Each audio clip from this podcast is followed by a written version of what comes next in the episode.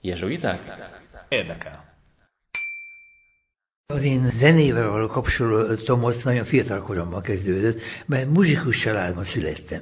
Az édesapám nagyon szépen tudott zongorázni, igazán nagyon szépen. Nem volt hivatásos zongorista, de remekül tudott zongorázni. Amikor néha, mert ő a pénzügyminisztérium volt a tisztviselője, de azért néha a munkája után hazajött, és ott volt egy nagy bőzendorfos zongoránk, és néha odaült, hát akkor én is odahúztam mellé egy kis sámli gyerekkoromban, és hát ő játszotta a Chopin-t, a Beethoven-t, a Bartókot, Dohnányit, meg ezeket. Ugye, ez én osztam valahogyan a zenének az óceánjába, ott boldogan uszkáltam, az tényleg szép emlékem gyermekkoromtól. Aztán hát az édesanyám az meg lánykorában operában énekelt, ő se volt hivatásos muzikus, de a zene miatt házasodtak össze. Ez azt hiszem az egészen biztos, mert sajnos aztán ugye a édesanyám, amikor engem világra hozott, megbetegedett, és akkor már nem folytathatta operába a dolgokat. Édesapám hát pedig, mint hivatalnak nagyon el volt azzal foglalva. De azért mindig volt a családomban muzsika, és hát engem is tanítottak zongorázni. Az is egy gyermekkori élményem, hogy aztán egyre inkább sikerült a zenedarabokat megteremteni az én kis ujjaskáimmal, és arra különösen emlékszem, hogy egyszer édesanyámmal, mert ő is egy picit zongorázni, de négykeres játszottunk, ugye? És kérem szépen sikerült a darabnak az egész a végéig nem szétmenni, hanem együtt produkálni ezt az épít muzsikását, és még most emlékszem, hogy akkor lehettem 7 vagy 8 éves, amikor megszületett ez a kis zenedarab, az édesanyám, meg az én együttműködésemből, odafordultam anyámhoz, és azt mondtam, mamika, de szép az élet. Hát anyám, hogy egész elcsodálkozott, hogy ez a kisgyerek miért mondod most ilyen nagyot, ugye, de tényleg én úgy gondoltam, hogy amely ilyen zene van, ilyen harmónia van, ilyen szeretet van, édesanyám, egy nagyon jó édesanyja volt, nagyon szeretett engem. Hát az élet csak szépen lehet mondani, és hát egy ő szépségű kell, hogy származzon, talán ezt még valahogyan megéreztem.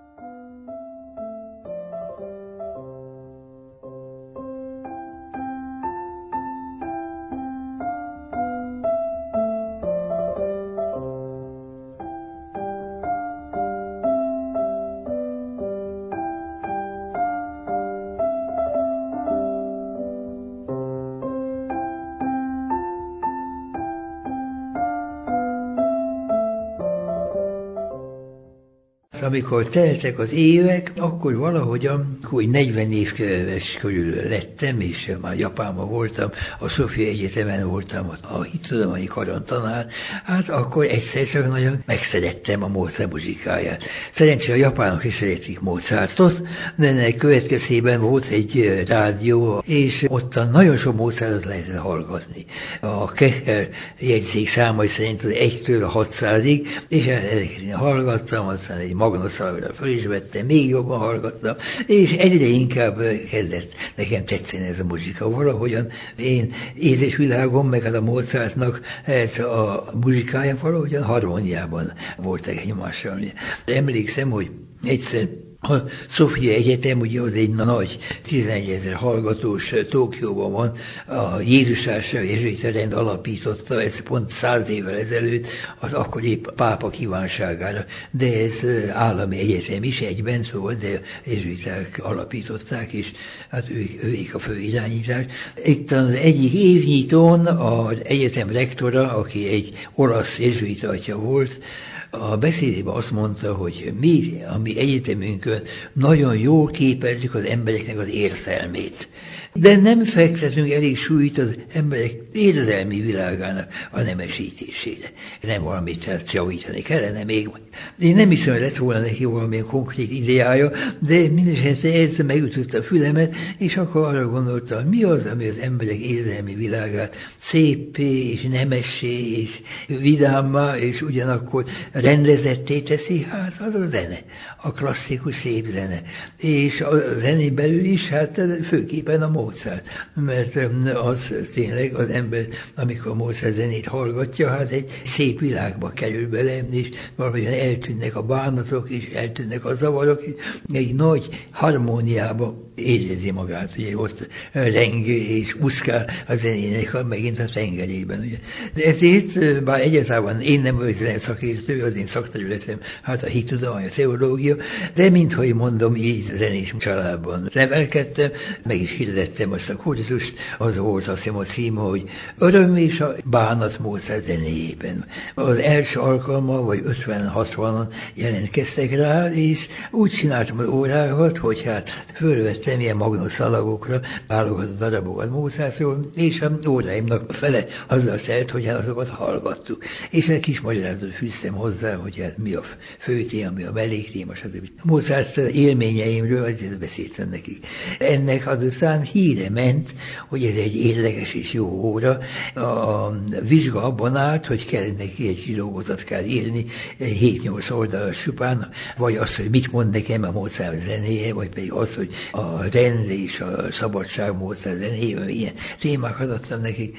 A következő fél évben, amikor megint meghirdettem ennek a kurzusnak egy kis folytatását, hát akkor már 150 jelentkeztek, és így ment a dolog tovább, úgyhogy a harmadik évben már ezren jelentkeztek rá, úgyhogy akkor már nem fértek be semmilyen tanterembe se, úgyhogy a padlón ültek, meg minden, az egy fél éven keresztül elég nehezen mentek a dolgok. Tíz éven keresztül ezt a kurzus meghirdettem, és akkor már kompjúterrel sorsolták ki azt a 300 vagy 350-et, akik a legnagyobb tanterembe szépen belefértek. Hát ezt csináltam itt a tíz éven keresztül. Szerencsére itt Magyarországon is sokan hallhatták ezt, Szegeden is tartott előadást atya, illetve a Magyar Katolikus Rádióban is ment ez a sorozat. Az volt a címe, hogy Isten szeretetének muzsikusa Mozart. Miért mondhatjuk, hogy Mozart Isten szeretetének volt a muzsikusa, nem túl nagy szavak ezek? Mozart, ugye ő egyáltalán nem volt egy példamutatóan buzgó katolikus hívő, de az Isten és Isten szeretetében abban nagyon hitt. Kit szerezte legjobban? kérdezi a kis nyolc éves Mozartától. És akkor azt felelte, nach dem lieben Gott kommt gleich der Papa. Tehát a Jóisten után mindjárt a papa jön. Tehát a papát nagyon szeretem, de mégiscsak a Jóisten után ő az első. Ugye. De ez volt, de az ő egész életén ez keresztül ment. Ugye. Amikor az édesanyja halálosan megbetegedett és meg is halt, ugye, hát akkor nagyon bánkolott persze, de azt írta az apjának egy vigasztal levelet, hogy éreztem, hogy az Úristen magához akarja hívni az én anyámat, és amit Isten akar, az én is akarom. Úgyhogy ebbe belenyugodtam, ugye, mert az, az is akarat, az, az, az mindig csak jó dolog. Ugye. És azután van egy neki egy levele, ami egy, nekem nagyon tetszik, mert éppen mikor sikerült elszabadulni Salzburgból, ugye, az Salzburgban ő apja is, meg ő is a, a herceg érseknek volt a, a lakája, de mint muzsikus, ugye. Igen, alkalmazott. Igen, alkalmazott. Az ő bántotta az önézetét, mindent, és azon kívül Salzburg egy csúcs kis hely volt számára, Bécs Bécsbe, meg Párizsba vágyakozott, ugye, és ezért, amikor egyszer sikerült mégis egy pár hónapos szabadságot kapnia az érsekétől, akkor elutazott azonnal Salzburgban máshol, és ide apának egy levelet, amiben ez áll, hogy apa, mindig csak nevessünk és legyünk vidámok, mert bár az érsek egy piszok fráter, de Isten együttérző, irgalmas és jóságos és hát legyünk ugye. Nekem nagyon tetszett, ugye, de az egész életét ezen valahogyan keresztül ment ezen, ugye, úgyhogy ez azért tetszett talán önnek is, mert sokszor ön is így gondolta? Tehát volt olyan az ön életében, hogy sok minden nem tetszett, de végül az Isten szeretete miatt, hát akár a hivatása mellett kitartott. Igen, igen, hát persze, persze, ez, ez így van, ugye én is azt gondolom, hogy a jezsuitáknak például egy sajátossága, én jezsuita vagyok, ugye, az engedelmesség ide-oda küldik az embert, ugye, és én mindig igyekeztem ott jól érezni magamat, ahova tudtam, hogy az Isten akarata előjáró parancsai keresztül küldött engemet. Amikor japánok küldtek, akkor nagyon jó igyekeztem ottan belemedülni a közegbe, és jól érezni magamat, ami nem is volt nehéz, mert a japánok olyan kedvesek, barátságosak, udvariasak, a természet gyönyörű, szép, ugye, úgyhogy ottan, és jó munkáim is volt, voltak, ugye, és hát amikor itt Magyarországon jött a rendszerváltás, ugye, és kezdtek innen hívni a, a magyar jezsuiták, hogy tudjuk, hogy szereted a japán káidat, de itt olyan kevesen vagyunk, gyere vissza, gyere vissza, segíts már. Akkor jelentkeztem, hogy hát a döntse el az hogy hol tudok én jobban szolgálni. Isten nagyobb dicsőségesre lelke javára és kaptam aztán egy kis lapocskát, hogy I mission you to Hungary, ez állt benne, ugye? Hát a misszióba küldtek Magyarországra, ugye? És hát akkor szalutál, és elindultam, és igyekeztem hát itt jól érezni magamat, mert hát persze, ahol az ember született, és ahol nevelkedett, az mégsem mindig az a hazája, ugye? Mindenütt ugyanaz az ég van, ugyanazok a csillag, ugyanaz a nap, ugyanúgy énekelnek a madarak, minden a jó Istennek az irgalmas szeretetével van betakarva.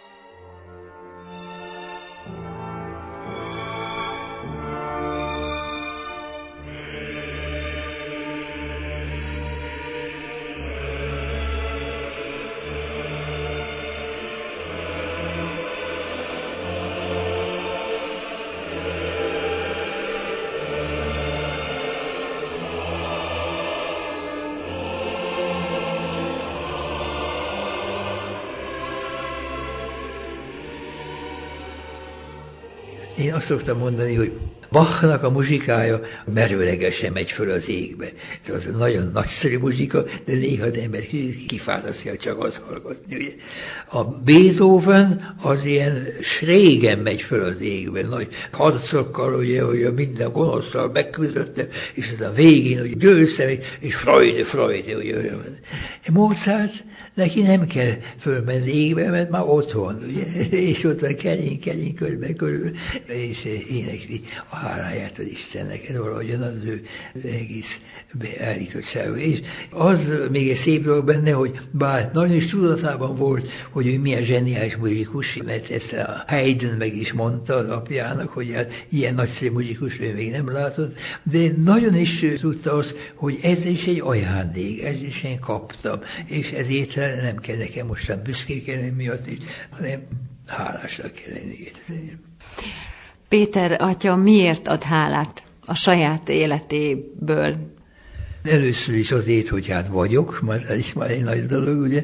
A második azért, hogy hát van Isten, mert ez is egy jó dolog, az nagy, nagy baj lenne, ha nem lenne Isten, ugye. A harmadszor pedig az, hogy hát sok embernek a szeretetét tapasztaltam meg életemben. Kevés nagyon kevés emberrel találkoztam, akik hát nekem rosszat akartak volna. De itt az embereknek a szíve mélyén ott van valamilyen ős jóság, azt hiszem. A jóra van beprogramozva az embernek a szíve, ugye.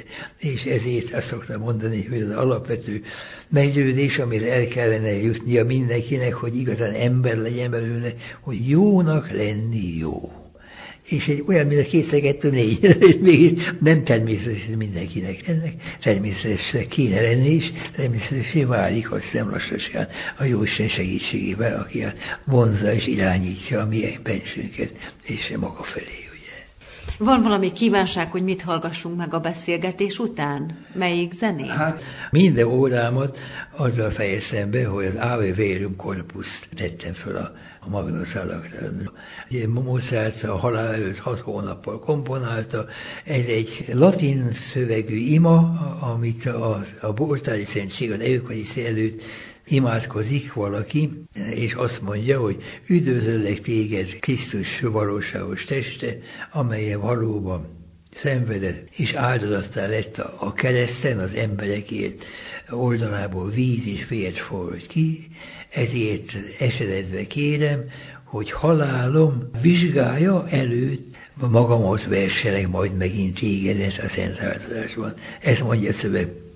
És Mozart ezt gyönyörűen megzenésítette, háromszor, négyszer változik benne a hang, nem, ugye?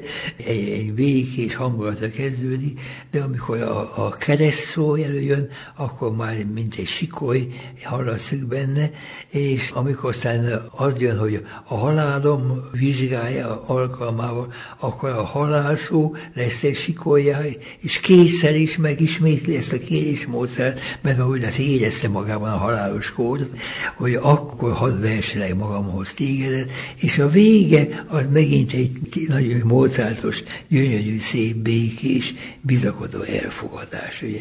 Hát ebben a három perces muzsikában benne van az minden. Ő is, meg a Jóisten is, meg hát az ég, föld, élet, halál is minden.